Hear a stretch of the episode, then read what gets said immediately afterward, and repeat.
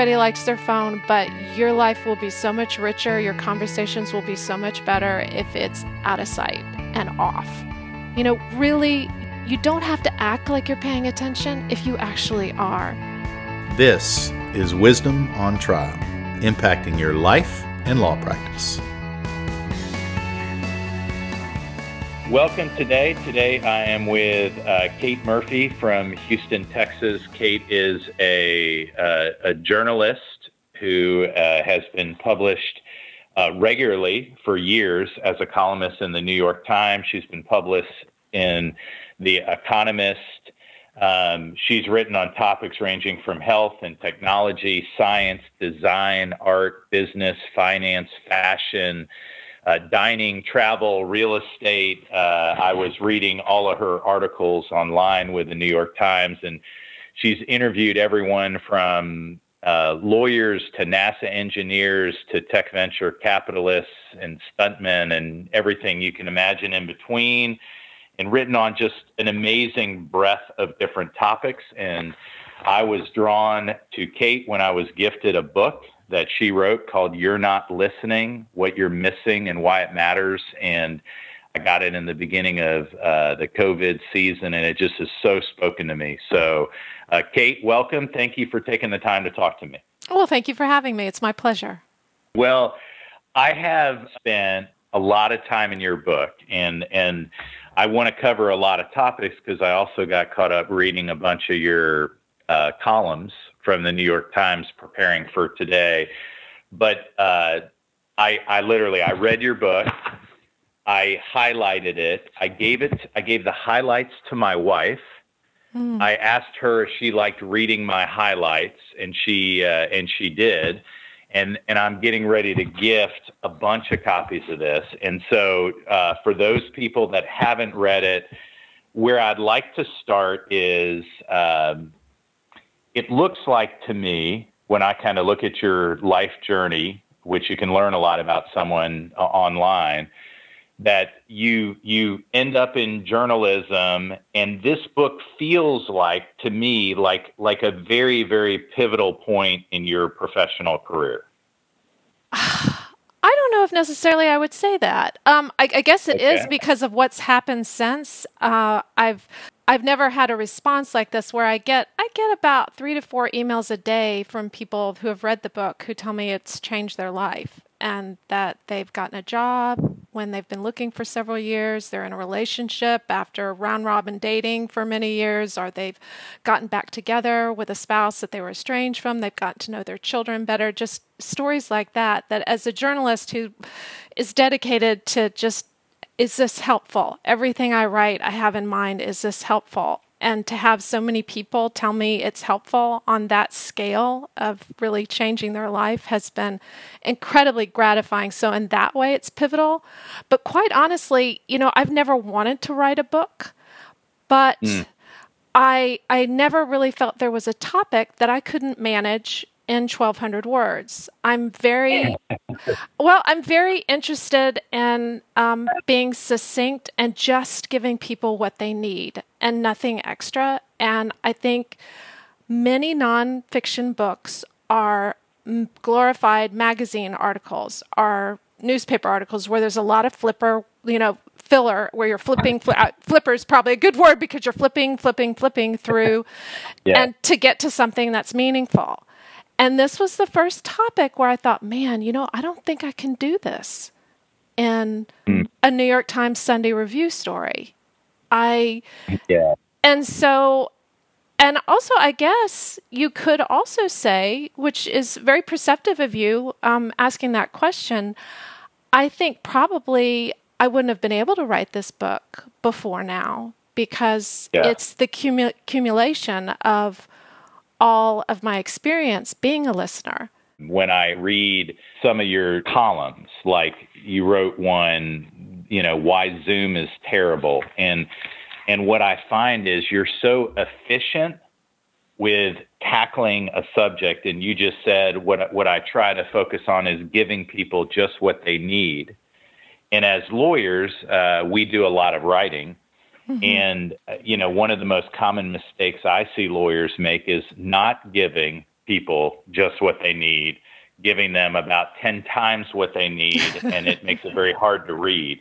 So if I can, what's what's the key? How how how do you take broad topics in which you could write, you know, for days on them, and then uh, drill them down so that you're giving us succinct, just what people need in the columns? You know, I would say that take your ego out of it.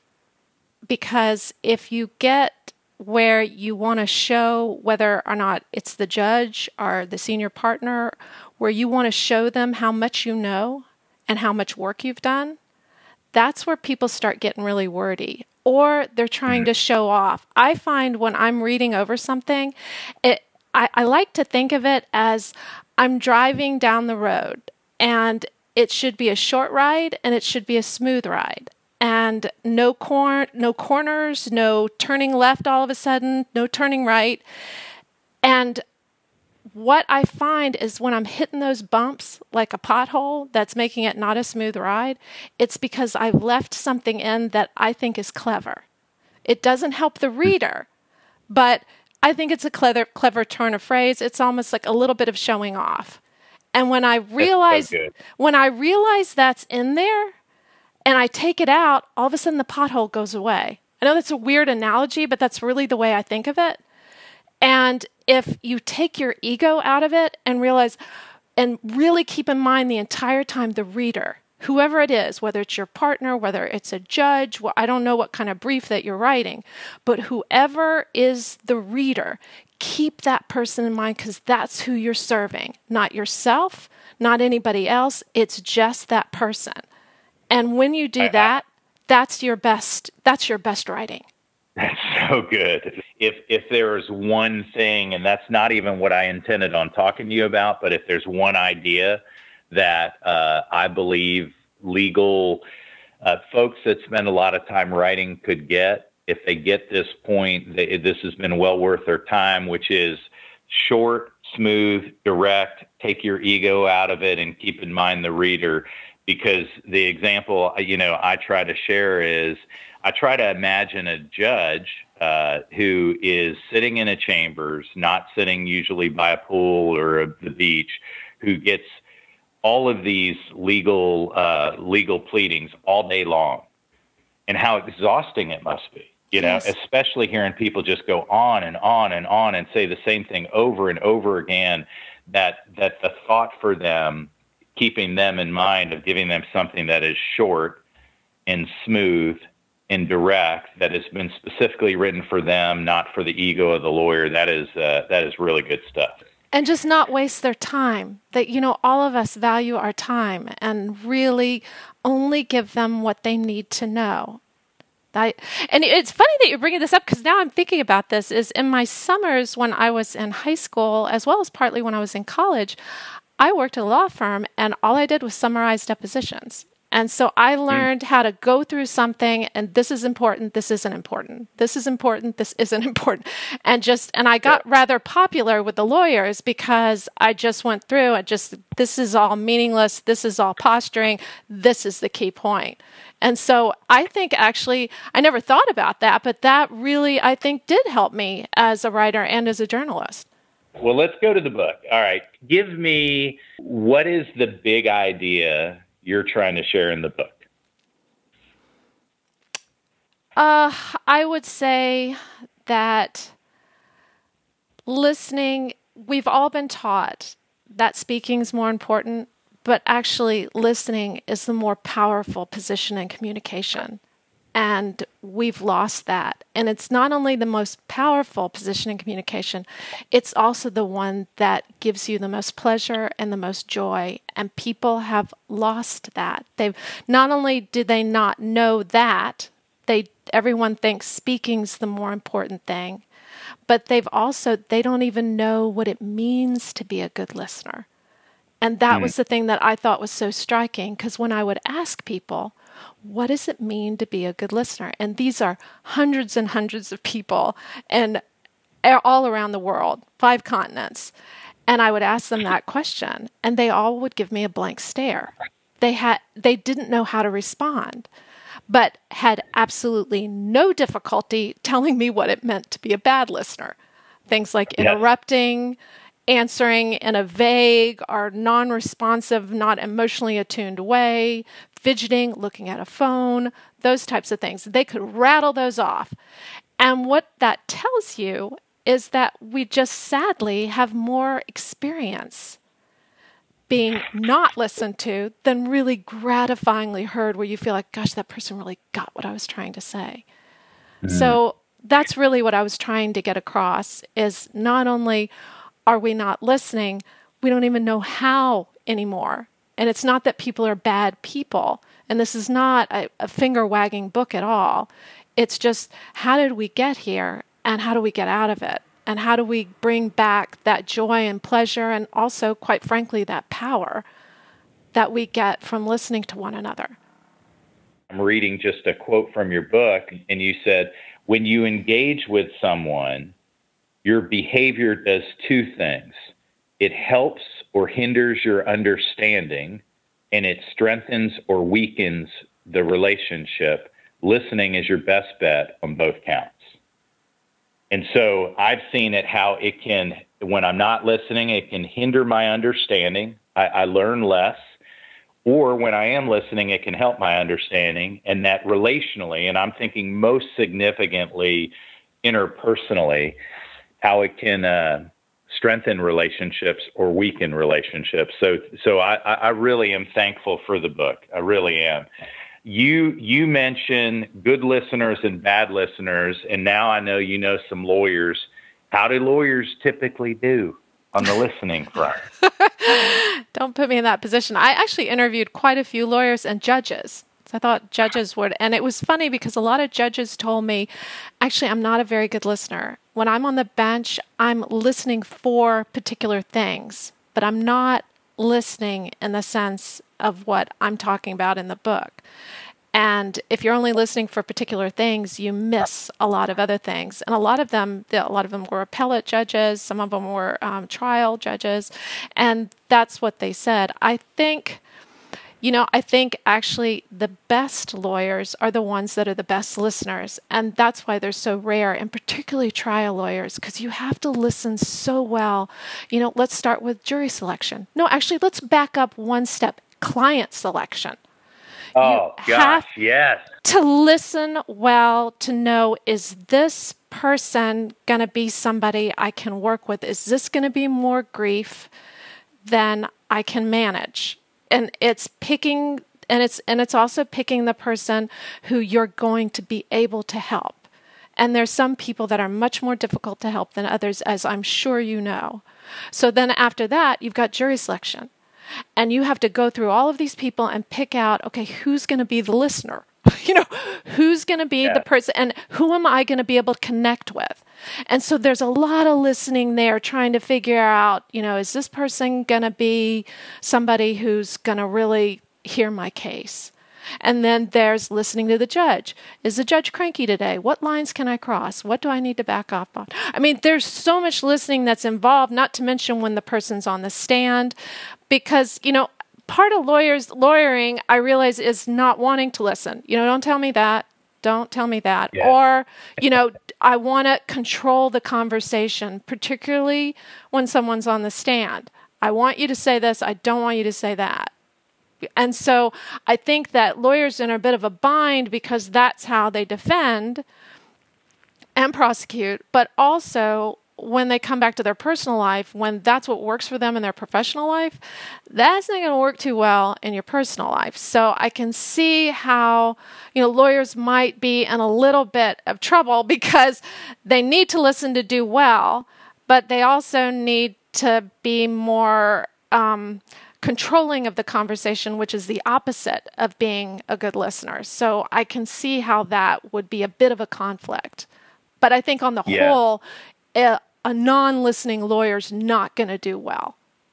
I liked one of the things I took from your book was that in terms of being a good listener, oftentimes intelligence is a liability mm-hmm. to one's ability to listen because the the in, some people that are uh, perhaps have a little uh, faster brain, while they're listening, their brain is processing more than just listening. They're thinking of uh, alternative things to how they're going to respond, why the person's wrong, you know, uh, what their next three moves are going to be. That that that the things that oftentimes make lawyers uh, agile mm-hmm.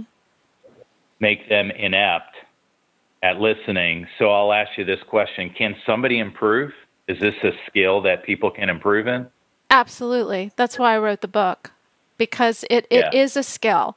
And like any skill, it gets better with practice. Uh, you know, it's it's if you think about just sports, the more you do it, the better you get. And the people that I interview in the book who are virtuosic in their listening, whether it's a priest or a psychotherapist, CIA agent, focus group moderator, bartenders, just you name it, that I interviewed in the book, those are the people that put in their 10,000 hours. They're the ones who have really practiced and they know that listening is absolutely critical to how they do, do their job. Air traffic controllers you know people like that. So they they have the motivation. And i hope the book gives people the motivation because that's really all you need to start practicing because you can do it in every conversation and you can improve after every conversation because you learn something new you can apply that to your next conversation it's just a matter of practice. Well, uh, you mentioned the focus grouper, and oh, that's such a cool story. Tell us about uh, your interactions with Naomi Henderson. Oh, she's great, isn't she? I just talked to her yesterday. Um, she oh, wow. she is uh, really the most sought after focus group moderator worldwide, actually. She's um, in her 70s and she has been professionally listening you know since her 20s so she's been at it for a while so again those 10,000 hours and she's just amazing at her ability to connect with people and really the the thing that I found about her that was just so remarkable as a listener is she never steals anyone's story. And a lot of people tend to do that. They like to jump in, show that they connect, or try and preempt the story, even in the questions that they ask. And I give the example of the in the book of um, she had been hired by a supermarket chain to find out why people would shop late at night and so she had this group of people, and she didn't ask the obvious questions like, you know, do you shop late at night because they've just recently restocked the shelves or you didn't get around to it during the day? You know, any of those would have gotten a positive answer if she had asked it. But instead, she turned her question into an invitation. And she said, Tell me about the last time you went grocery shopping late at night. And this woman who had mm. not said much at that point raised her hand and said, Well, I just smoked a joint and I was looking for a menage a trois me, Ben, and Jerry. Now, those are the types of insights that she is able to elicit during these focus group um, moderation. And I, I went to several of them, and you, some of them were horrible. The moderators were just horrible. But Naomi was just incredible because, you know, that woman would not have said that, volunteered that in so many other focus groups that I sat in purely because Naomi, not only did she ask the question the right way, but she was just so open and accepting. Her eyes never darted anywhere. There was no phone to be seen. She always acts like, I've got all the time in the world and I think you're fascinating. And uh. people start telling her things. And, you know, something like that, which of course, you know, now this particular uh, supermarket chain just stocks up the ice cream in the evening and makes sure that those shelves are full. But I mean, that's actionable intelligence. It may seem, yeah. you know, like it's a funny story, but it's actionable intelligence when you're in the business world. And what I loved about it was it really applies for lawyers the concept to both voir dire, which is just jury selection, mm-hmm, mm-hmm. but also to depositions, which is really we do more depositions, most lawyers, than anything else, which is we're asking witnesses questions, we're trying to find out their story. And what what you discerned through Naomi Henderson was a couple of things. The question she asked was, Tell me about the last time you went to the store. So the question was first of all, it, it wasn't leading, it was mm-hmm. an open ended question. Tell me about. So it was an invitation for the story. Um, and really, that's a great question uh, in jury selection. And candidly, it's a great question in depositions. But but this I found interesting. You you said this. You said asking the question why tends to make people defensive, like they have to justify themselves. So instead of instead of her saying, "Why do you shop late at night?" it was, "Tell me about the last time you shopped late at night." And that by her, by the person sharing their story, you're actually getting the answer to the why. Well, and also, you know, the difference between those two is really an acceptance okay, I know you went, you know, tell me about that. And that's okay. Whereas why kind of makes you feel like, okay, you know, justify yourself. Why would you do that? There's, you know, there's a yeah. big difference. And so a little wall goes up in front of the person when you ask it that way. And and the whole thing about listening is to make it an invitation, to be hospitable, to be open. Mm and be willing to bring, you know, whether you're a lawyer or, you know, in an interpersonal circumstance, that you are open to receiving. I'm not going to cut you off. I'm not going to judge you. Just tell me your story because I'm really interested. And I love, you know, when you talk about, you know, legal terms, discovery. It's discovery. I want to get to some very practical things and where I want to start, if I can, is uh, drilling down further. Bad listeners. What are the easiest things that bad listeners can address quickly and easily and hopefully painlessly? Well, I don't know if this is painless, but put away with your phone.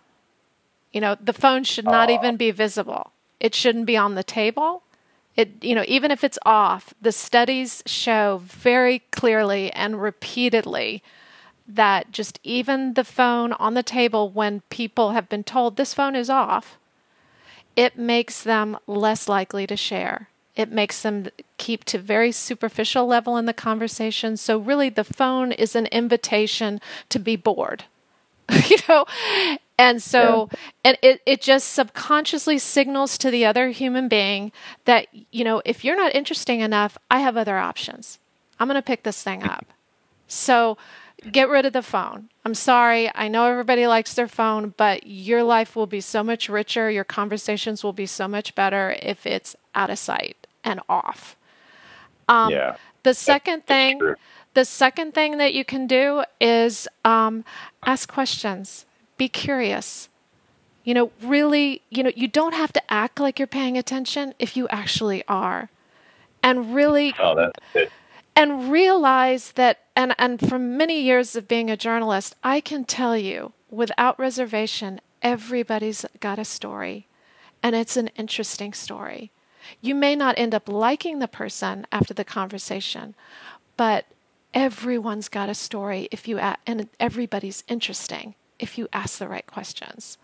So just, you know, yeah. be willing and show that you're open and ask the question, be curious, and keep in mind that they are, they will reward you. Yes. You know, uh, I found on the Be Curious, one of the things you talked about was the value of silence and how powerful silence can be in the listening process. Well, we're all scared of silence. You know, I don't know how that happened, but you know, particularly in Western um, countries and Western cultures, that we what do we call silence? Dead air. I mean, how how nice does that sound? People are get very uncomfortable if there's a pause in the conversation, and as a result, they leap in most of the time before the person is quite finished because they don't want that quote unquote dead air. And that also causes them to be thinking about what they want to say. So there isn't that moment of silence. So they're not listening while the other person is talking.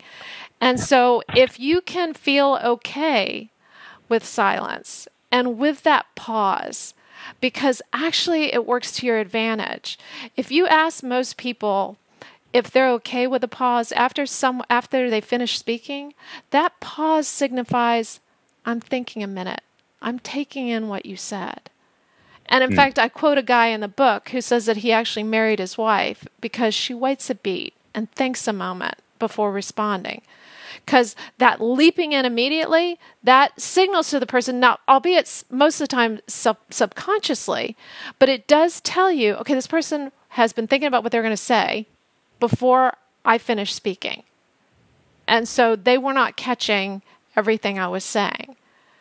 And so, you know, that moment of reflection and also to, you know, take it easy on yourself and know that it's okay to say, gosh, I don't know what to say if you don't.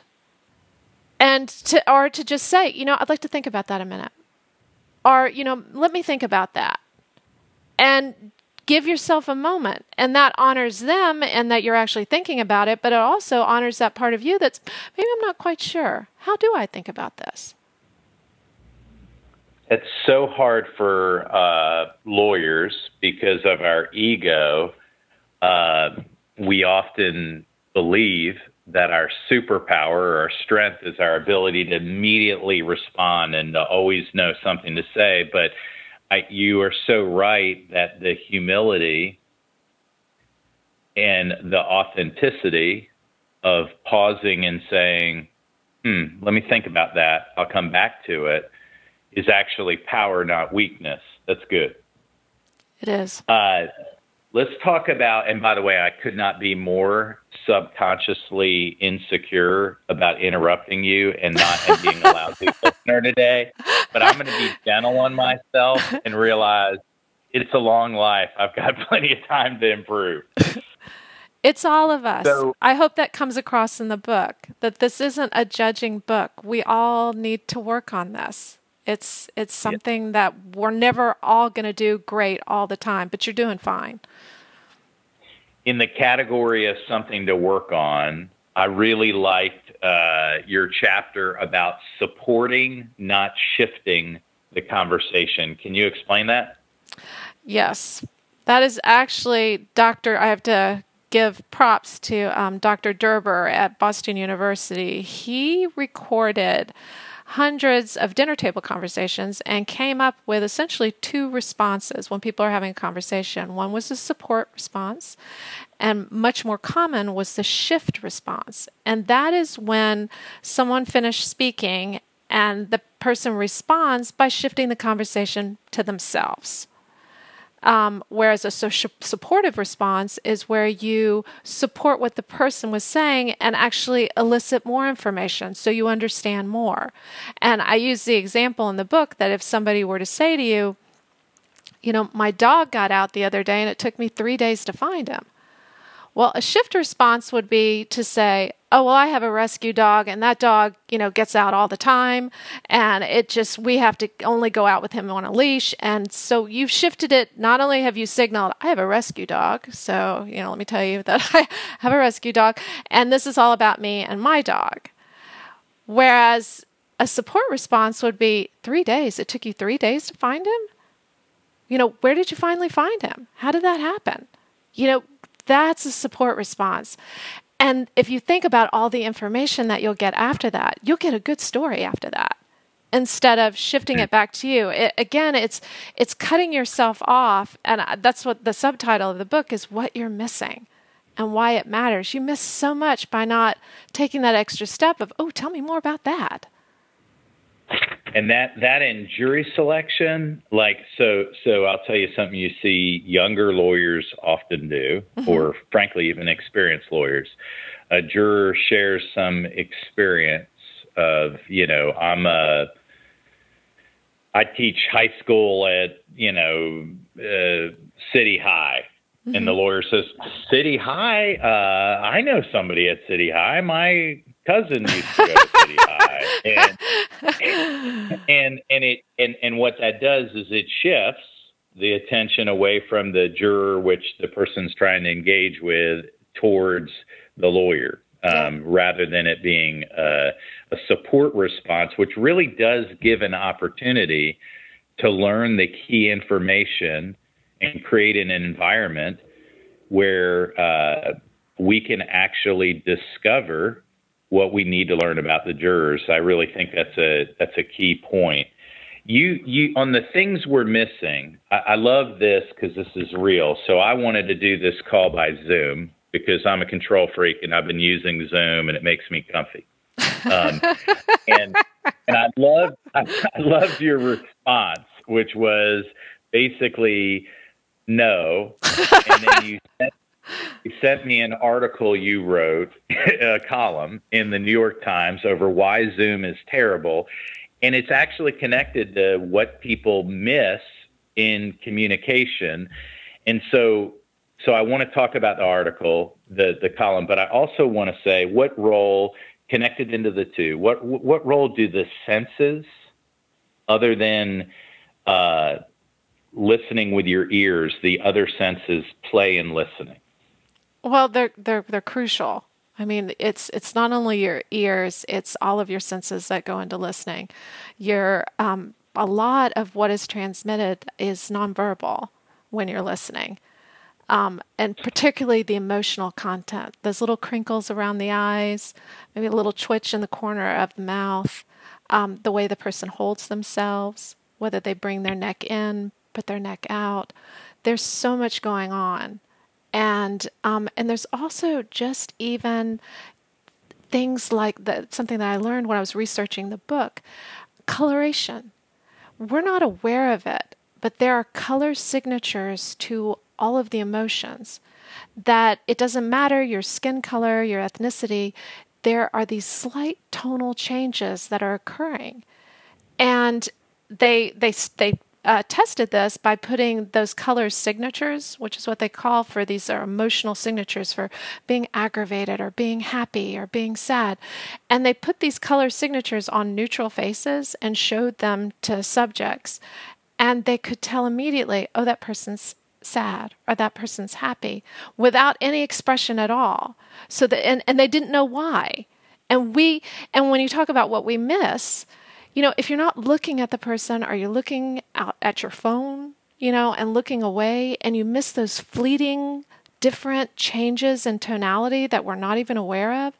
There's just and and you know and I, am sure there's a lot that we haven't even discovered you know maybe even pheromones things that you know and I, you know you can smell fear and and so there are all these things that you don't realize that you're picking up on. And it's always best to have the conversation in person. And so i wish we were talking to each other. But um, to your point about the zoom i don't know if you want me to bridge into that but you know on zoom yes, yes.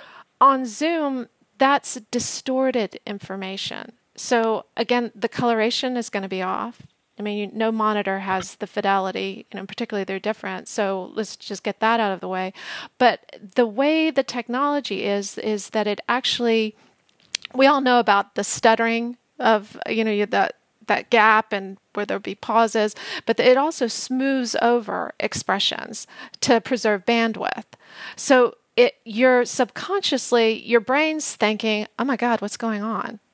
because it's not what you're used to and you're trying to read those subtle cues and you're not seeing them. And the other thing that's a problem is we're not looking at each other. The eye contact is weird because you're looking at the camera on um, whatever device you're using, and the and so whether it's up, down, side, it can make you look shifty. It can make you look angry. It can make you look sad.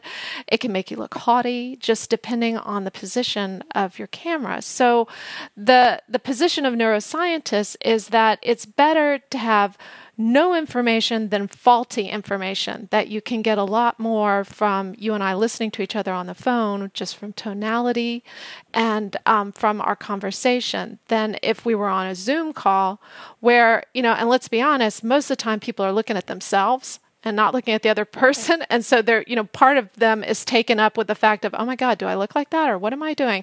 And so they're not hearing part of the conversation. So there are a whole lot of reasons. You'd have to go through the whole story to know about all the reasons why zoom is not so great. But I mean, you know, it's great showing off the grandkids, you know, showing what you're making for dinner or doing something casual. But if you want to have a really meaningful conversation, which was what I hoped this would be, and as it is turning out to be, I really thought, no, we're not going to do Zoom. I love the science, and so I'd love to shift to the science because uh, the discussion in your book about the fMRI and the neuroscience of neural patterns and experiments at Princeton and UCLA and Dartmouth. Can can you can you share some of that? Because I really thought that was fascinating. Yeah, I thought it was fascinating too. You know, one of the uh, psychologists I interview in the book calls that moment of connection where we feel like we're really we're really connecting and we're really in sync.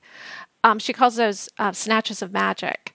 And I love that. It's very poetic. But, you know, when you were talking about whether or not you were convinced by the Zoom story, you know, you go to a neuroscientist and they show can show you very concretely what is happening in the brain patterns of speakers and listeners during that moment of quote unquote a snatch of magic. And the brain waves of the speaker and the listener actually sync up. They mirror one another.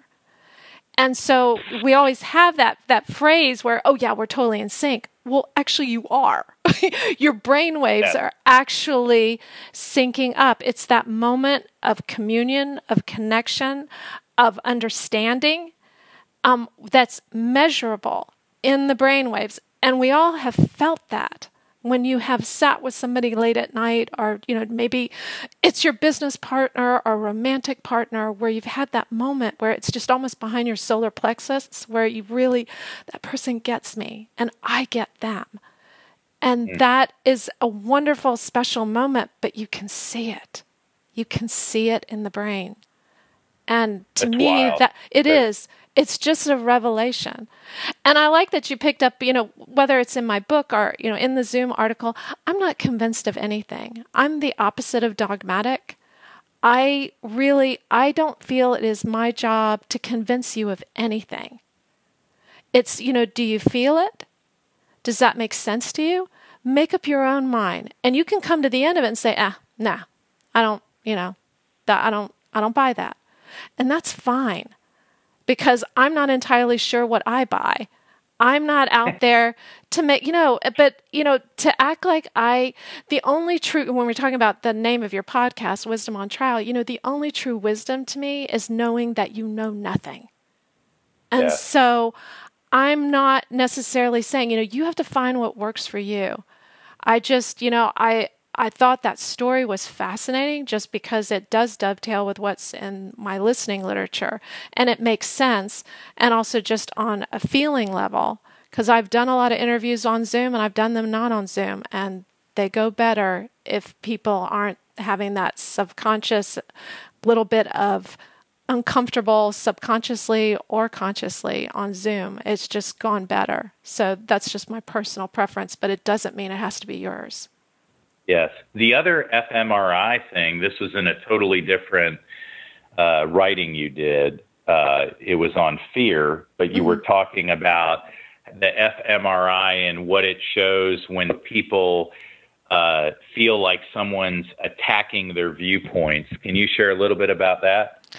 Yeah, actually, what the brain looks like when someone is being challenged on some eh, belief or opinion it actually looks like how your brain would react if you were being chased by a bear. It's, I mean, a total fear atavistic response. And that's why people can have these shouting matches over whether it's politics or I even give the example in the book of what's a better sci-fi franchise, Star Wars or Star Trek, because that actually led to an assault and battery charge in Oklahoma, where people, you know, people, it's just something about that being challenged really reverts to some primitive part of our brain where we feel like, oh my God, I'm going to be thrown out of the tribe. And so I have to do everything I can to convince you that you know, you're wrong or bring you over to my side because otherwise I'm going to be left unprotected out on the Serengeti and the lions are coming. that's that's sort of I mean yeah. that that sounds like an exaggeration, but that's how your brain sees it. And that's why you're seeing a lot of what we're seeing in politics today, where people are going with that very that fear response instead of and what really tamps that down so you become a reasonable human being is to engage higher order thinking. And that's what listening is where you stop for a moment and think well that's interesting you think that. Tell me more about that. How did you arrive at that? And then compare that to you know how did i arrive to what I, I think about this? How did i form my opinion? And let me compare those two you know, um, I, there's a wonderful quote by Aristotle that says um, it's something like the mark of an educated mind is the ability to entertain a thought without accepting it.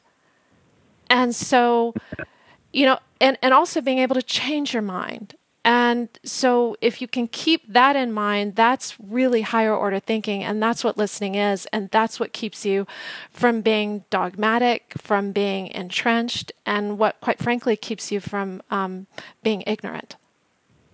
I, I, I, I liked uh, the, the journey you, you've taken, and I don't know where I saw it, but just over this sense of having self awareness that when somebody has an opposing viewpoint or something you think is crazy, mm-hmm. um, being aware of your own reaction and almost being curious about yourself and and using that actually as a, a strength and and almost weaponizing it not I don't mean that in a vicious way but almost like like taking the wow, I feel like a lion's about to eat me right now because this person has a totally different viewpoint on something I really care about. Mm-hmm. And actually becoming self aware of it so that there's power and self control and being able to engage in some way.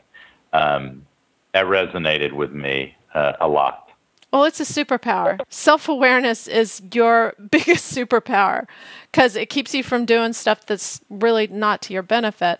But also, it's it's as somebody I quoted in the book, it's almost like having a third ear with which to listen.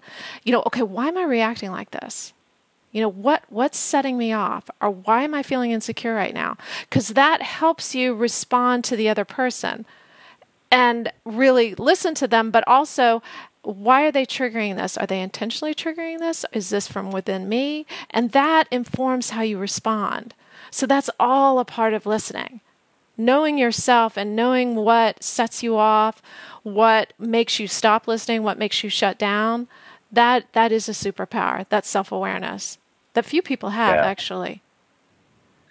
Uh, counseling can help on that. Sure. Um, I, you know, I saw your one of the practical ideas when I was listing out practical things that I took away um, was just the benefit of cognitive behavioral therapy for becoming aware of yourself and why it's so hard to listen and how how you can kind of become a student a little bit of yourself so that you can better listen and better communicate. I love that. Student of yourself. Well said. Not my words. Uh, I, I, have paid a really nice guy locally $150 an hour for a number of years. Uh, there was a section that I just I want to get very practical. So one one thing we deal a lot with is we deal with expert witnesses. Uh, mm-hmm. They could be doctors or or in my world, I'm primarily a medical malpractice lawyer, so I deal a lot with doctors. Um, mm-hmm and I and there's a quote you said that I just I wish I could communicate this to the experts mm-hmm. because mm-hmm. sometimes what you see is the expert witnesses are so good on direct examination. They're uh, they're engaging with the jury, they're educating, they're connecting, and then the other lawyer stands up to cross-examine them, and it's you know the expert's a different person they're defensive and and they're uh. they cut the lawyer off and they're aggressive and i read this quote from you and i literally I, I, I like i was like god if i could find a way to communicate this to experts and and here's what it says the truth is We only become secure in our convictions by allowing them to be challenged. Confident people don't get riled by opinions different from their own.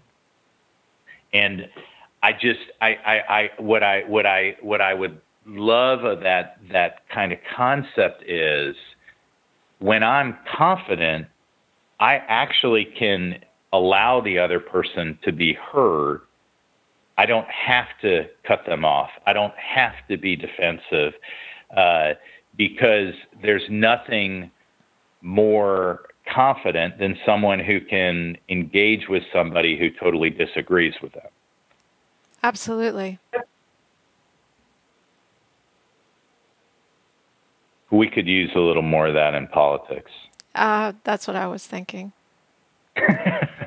Because I mean, nothing communicates insecurity more than you know the the finger going out and the you know having to get have their say. That the person who can just you know sit back and listen is the person that you are going to be drawn to, because you know that there's an inner security and confidence that allows them to do that.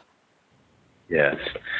You you have one section that talks about trial lawyers. It's one tiny little paragraph. Uh, it's good though, and it, it, it's over the concept of lawyers uh, having their clients go through mock cross examinations.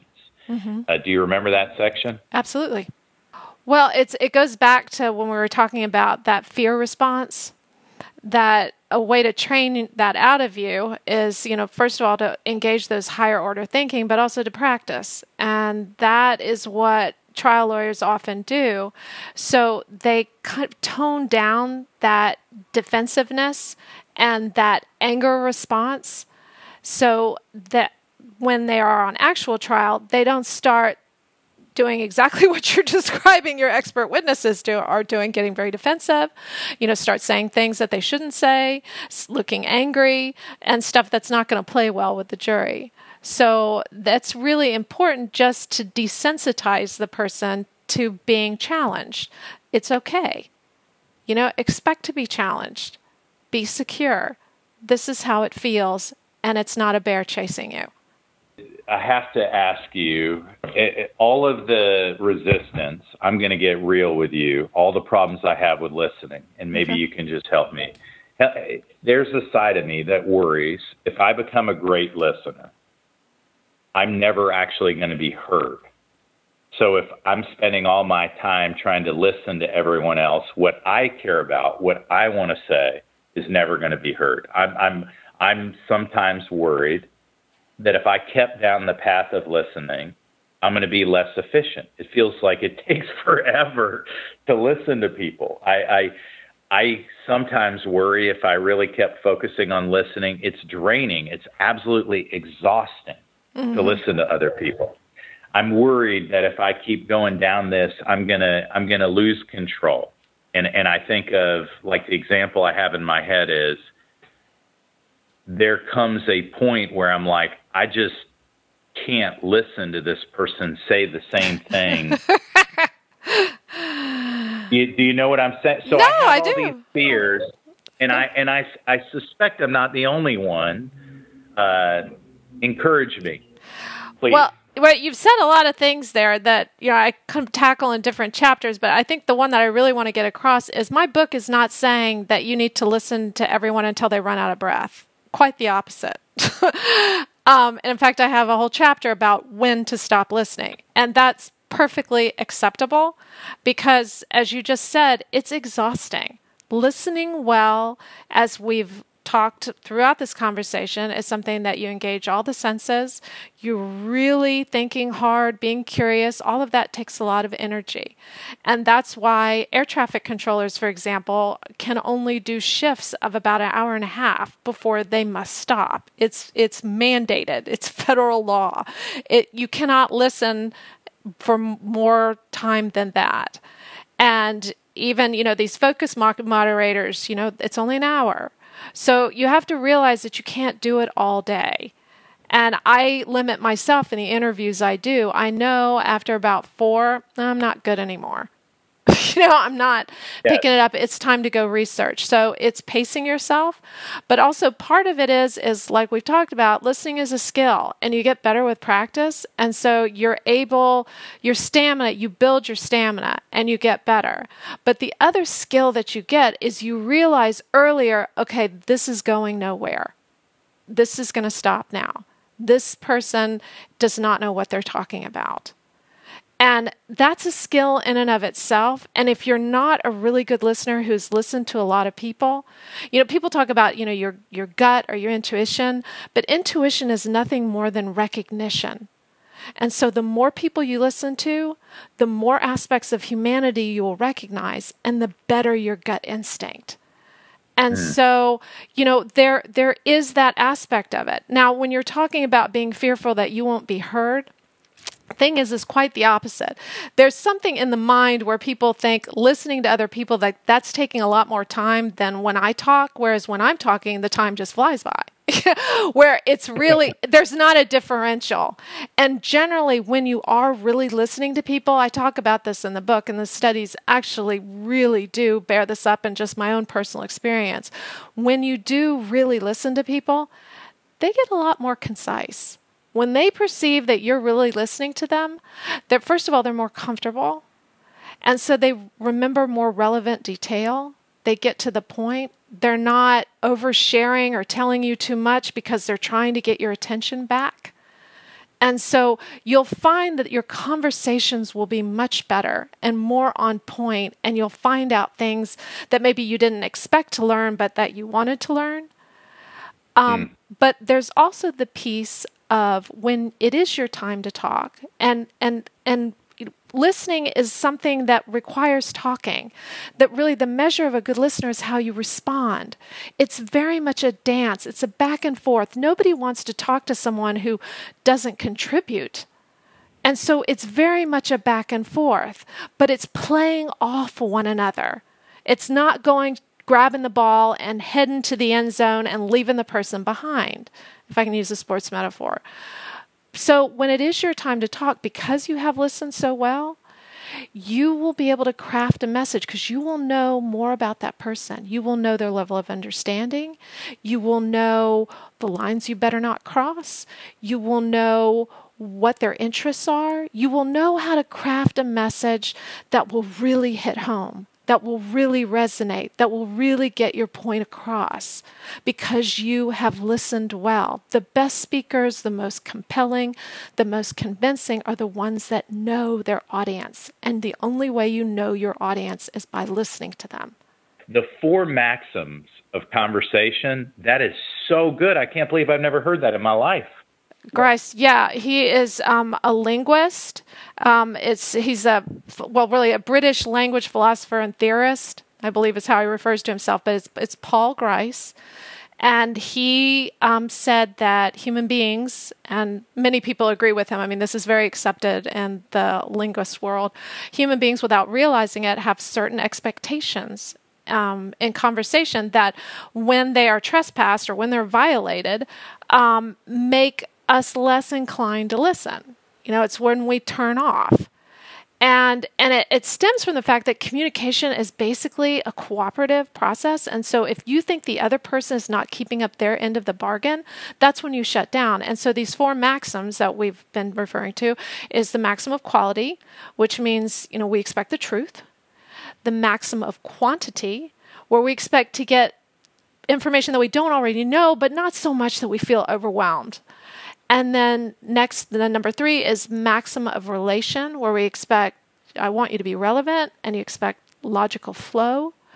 And then finally, the maxim of manner, where we expect the speaker to be reasonably brief, orderly, and unambiguous. And the, you know, uh, scholars have argued for inclusion of other things, um, but those are really the four that we expect.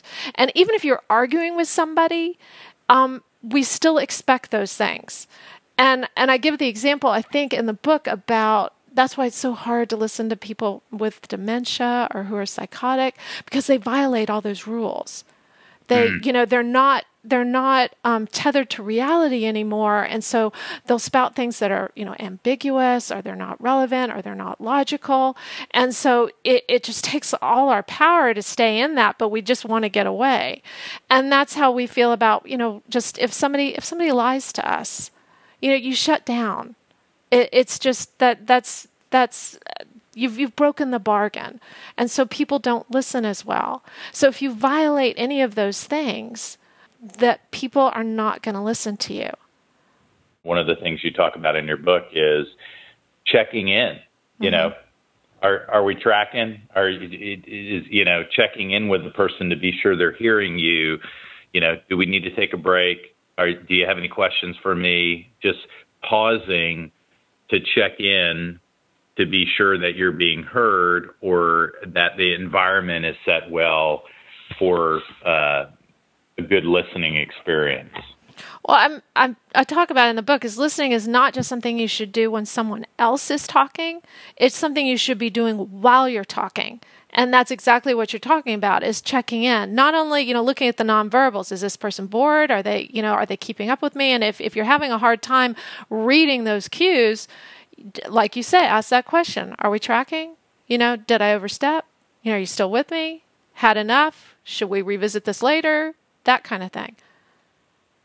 So I'll do that with you. How we doing? it's after it's after four, and I know you don't do interviews. Uh, I, would like another ten minutes or so if I can get it out of you. Okay, let's say five. You speak to medical schools and doctors. Uh huh. Is one of the things that seems like you do, and how in healthcare doctors can be better listeners. Tell us about that. Yeah, that's that's a real issue because you know people I actually before in the before times the, probably the last trip I took was take talking to um, doctors at Vanderbilt. And um, and they were really concerned about well you know I'm the expert. I'm you know I'm the one they need to listen to. And and they were really quite almost angry about it. You know don't come to me and show me your what you've learned on the internet. I'm the expert. That's why you're coming to me and, you know, what I said to them is, you know, why actually are people coming to you? They're coming to be cared for. They're um, coming to tell you their story. And there's so much more than a diagnosis. And actually, the key to the diagnosis is the story. Because otherwise, you know, everybody's a nail and you're a hammer. And there are so many things that go into a diagnosis. There are so many things that if you're so quick to come to an answer, to come to a conclusion, to get them out the door, and I mean, and, and to give them their due, insurance and the way things are structured now, they're under a lot of pressure to get you out the door. But that does cause mistakes. And as mm. you probably know better than most, there are some huge mistakes because people didn't ask that question, because people didn't let the person finish. And they can miss those little details. And it's also something to keep in mind. You know, this person traveled a long way to you. A lot of times they might have traveled a very long way to you. They dealt with the parking, they're scared, really thinking about exactly what you were talking about in other circumstances. Where are these people right now? How am I going to communicate with them? And caring for somebody and really fundamentally showing respect. The simplest way you can show someone respect is by listening to them. And it doesn't take nearly as long as you think. Even if they seem to be going off on a tangent, that may be a very important tangent. That's that's good. So uh, I ask every person here. You're my first non-lawyer mm-hmm. interview, which is fun. Uh, mm-hmm. Uh, but I'd like to take a run at the same two questions I ask everyone. And okay. the first is if you were to give some life advice of any sort whatsoever to two groups of people, the first group is uh, assume younger lawyers. They're mm-hmm. five years or so into their practice. They're they have a lifetime ahead of them. If you were just to pick one piece of life advice in any area, what would you give? Well, I mean, given the topic of my book, I I really think what I would tell them is to really cultivate their listening skills and to even if they think they're a good listener, a lot of people think they're a good listener and they're really not. And to really be curious and to realize that everybody has a story. And when you go into every conversation, make sure you leave that conversation having learned something about the other person. Doesn't matter if it's a client or your partner or your hope to be partner or a judge or somebody in your personal life. You make sure you leave the conversation being able to answer two questions. What did I learn about that person today? And how did that person feel about what we were talking about? Hmm. Well, uh, that is probably good advice for the second group too. Uh, but I'll I'll take a pitch at the second group. The second group is kind of uh, people more like me. Mm-hmm. I'm I'm 50, mm-hmm. so they're they're kind of uh, they're in a different season of life. They're they're established in their career, but they they have a lot of time left ahead. They're still young and healthy. What advice would you give that group? I would say really probably the same, but I think in that group, I would say never assume. You have a lot of life experience and you feel like you can make assumptions, but if you start making assumptions, that's when you start making mistakes because hmm. people will always surprise you. Again, Kate Murphy, thank you for your time. I wish you the absolute best.